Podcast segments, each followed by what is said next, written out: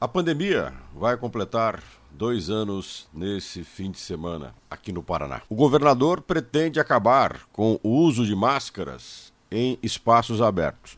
Inclusive, encaminhou para a Assembleia Legislativa do Estado um projeto de lei revogando a obrigatoriedade e deixando para o Poder Executivo, para os prefeitos, administrarem, gerenciarem o uso de máscaras em espaços abertos ou não. No Brasil, uma preocupação imediata a média móvel de mortes voltou a ficar acima de 500 em 24 horas.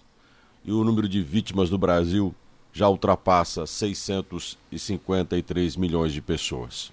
Até mesmo o carnaval ainda não cobrou sua fatura, como vários outros eventos cobraram, como por exemplo a passagem de ano. Nós temos que ter ponderação. Quem não quer se livrar das máscaras?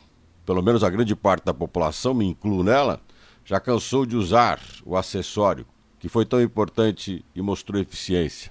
Temos também que ter uma administração do dia a dia, do cotidiano. Temos que, por exemplo, tomar as doses que faltam para quem só tomou a primeira, ou a dose de reforço para quem tomou a segunda. E, é claro, se vacinar para quem sequer encarou a necessidade do imunizante.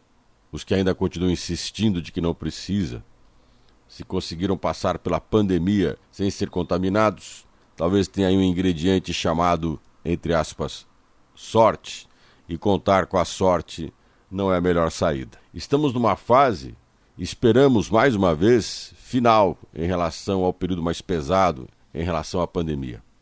Mas todo cuidado é pouco. Não adianta ficar com a vontade de jogar a máscara no lixo. Nós podemos, às vezes, descartar a própria vida e ainda há riscos, talvez não intensos e não tão graves, mas necessários de precaução, e talvez precaução tenha sido a maior lição que a pandemia nos deixou.